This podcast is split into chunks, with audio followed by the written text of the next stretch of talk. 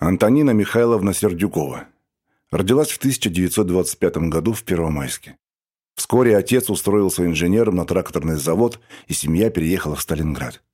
Там Антонина Михайловна начала заниматься фортепиано. Вы, наверное, помните по первому эпизоду, чем кончился для нее выпускной концерт. Я не успела шагнуть к роялю. Кто-то сзади меня так отодвинул. Мужчина выходит и... Товарищи, война! И я стою на него, смотрю. А Сергей Николаевич так подошел, взял меня за руку, подвел к роялю и сказал, играй. А в зале рыдание, двери распахнулись, кто-то выходит, кто-то заходит, кто-то бегает. Он играй. А я играла Брамс, венгерский танец номер один. В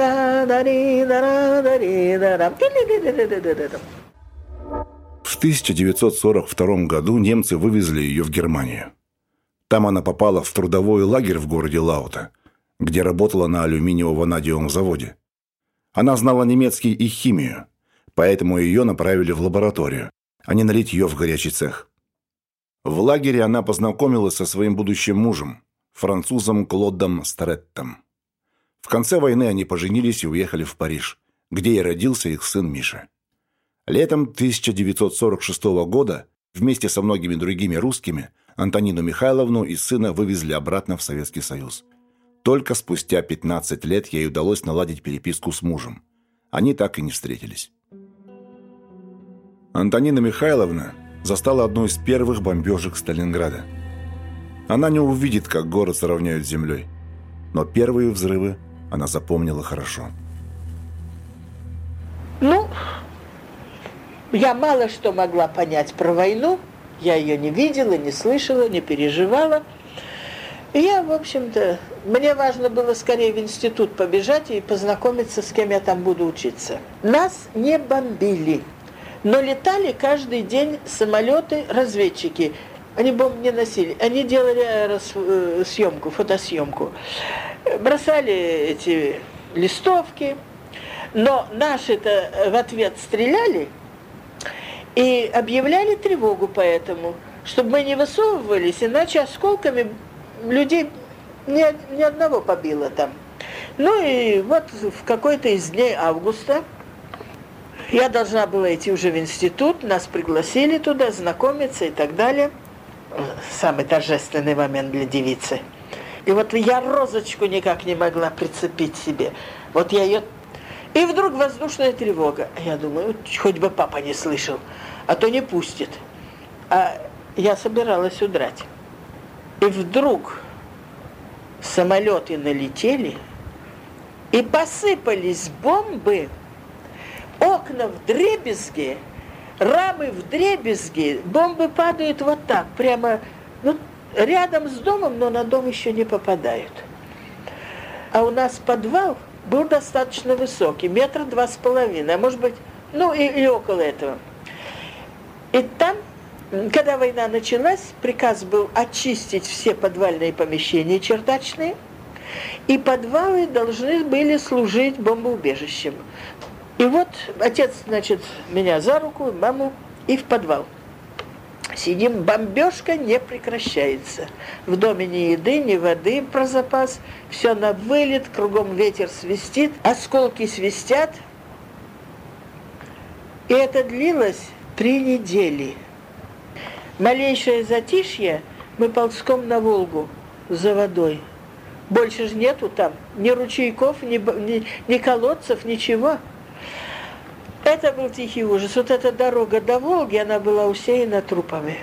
Лошадей же много было, верблюдов много было. Это же была тягловая сила.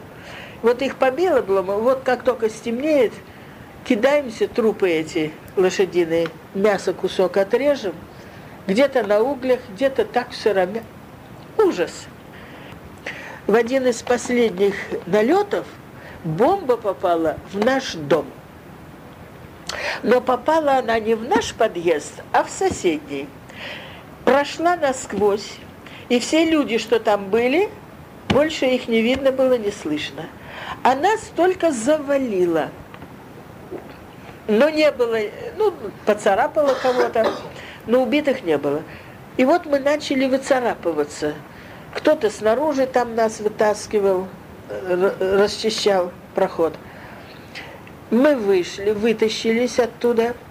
С нами была семья, муж, жена и двое детей. Причем одна девочка была года на два меня моложе, на три, а вторая малышка несколько месяцев, два-три месяца. И вот э, эта мать, она что-то руку ушибла, она мне дала эту девочку, когда меня вытащили, малышку, чтобы я ее держала. А папа говорит, вот э, там надо было перейти дорогу, и там начинался завод.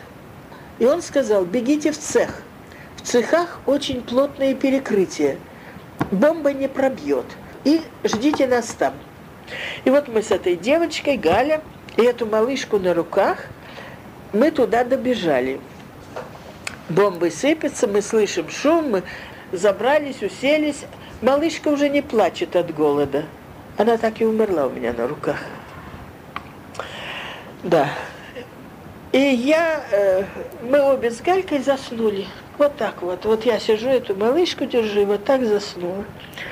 И потом помню, кто-то меня теребит и говорит, Тосенька, ты только не волнуйся, ты только не волнуйся. И кто-то тут это свечку зажег. Я смотрю, папа здесь. А это врач Катя говорит, мама ранена, но мама жива, ты не волнуйся. Вот когда они выходили, осколком мины ее ранило в горло. Вот так, сюда, и вот здесь на вылет она осталась. Так 93 года она и прожила с этой. Малюсенький, как булавочная головка.